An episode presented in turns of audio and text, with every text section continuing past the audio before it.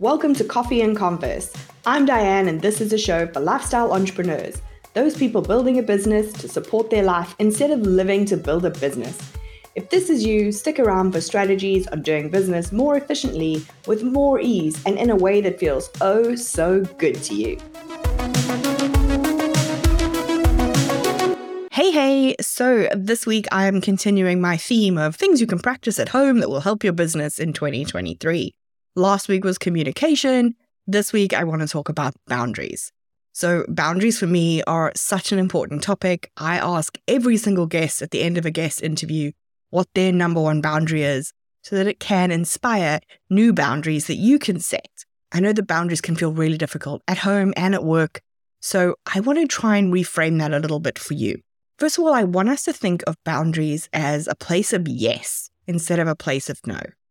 So when we're thinking about boundaries, a lot of the time it feels really selfish because you're saying no to somebody else. I want you to think about what are you saying yes to by enforcing that boundary.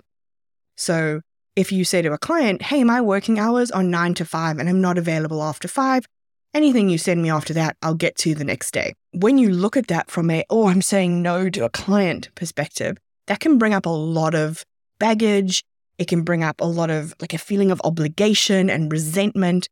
When you think about, I'm going to set this boundary because it's going to allow me to do XYZ, whether that's see my family, bath the children, hang out with my friends, go to the gym, whatever it is that you get to now do after 5 p.m.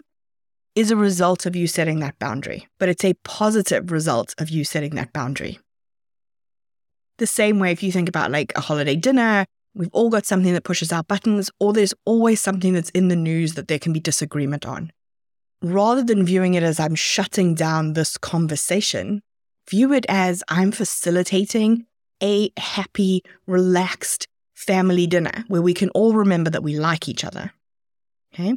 So that's my first step. My second part that I would love you to think about, and we do this in our business so well for our clients, is we think about what's in it for me. So we see our boundary as this huge no to somebody else.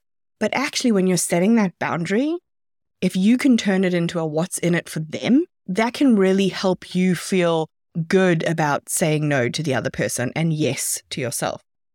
So, in the client example, when you say I work nine to five, you can say I work nine to five because I want to make sure that I'm fully focused when I'm on the client's clock. And after five, everything gets a bit hectic and my, just, my focus gets split. So that's why I keep those hours. You can be more articulate than me. The same with the home one. You can say to the person, like, let's not talk about this so that we can just have a happy, relaxed dinner. So, first, a way to think about boundaries differently. Second, a way to make it slightly easier for you to say that boundary. Now, let's talk about some areas where you might want to think about boundaries. The place that I would start with boundaries is actually with yourself. What are your boundaries with yourself?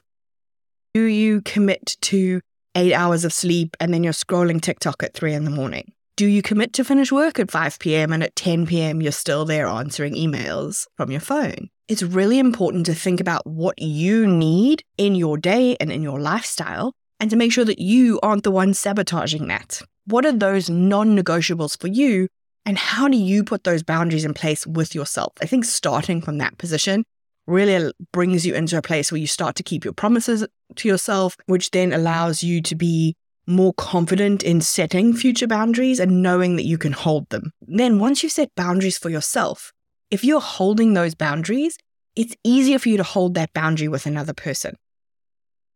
So if your boundary with yourself is, I am not going to get triggered when this person pushes this button for the 1400th time in a row, it's easier for you to say, hey, I don't want to talk about that. And if they keep pushing, to walk away. Like people can't argue with themselves, right?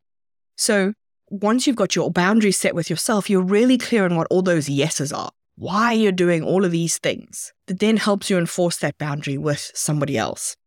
I will say, where you think you're going to have to hold a boundary with somebody else, it's really good to think about that in advance, prepare for it, plan what you're going to say so that in the moment you're calm and collected and it doesn't put them on the defensive.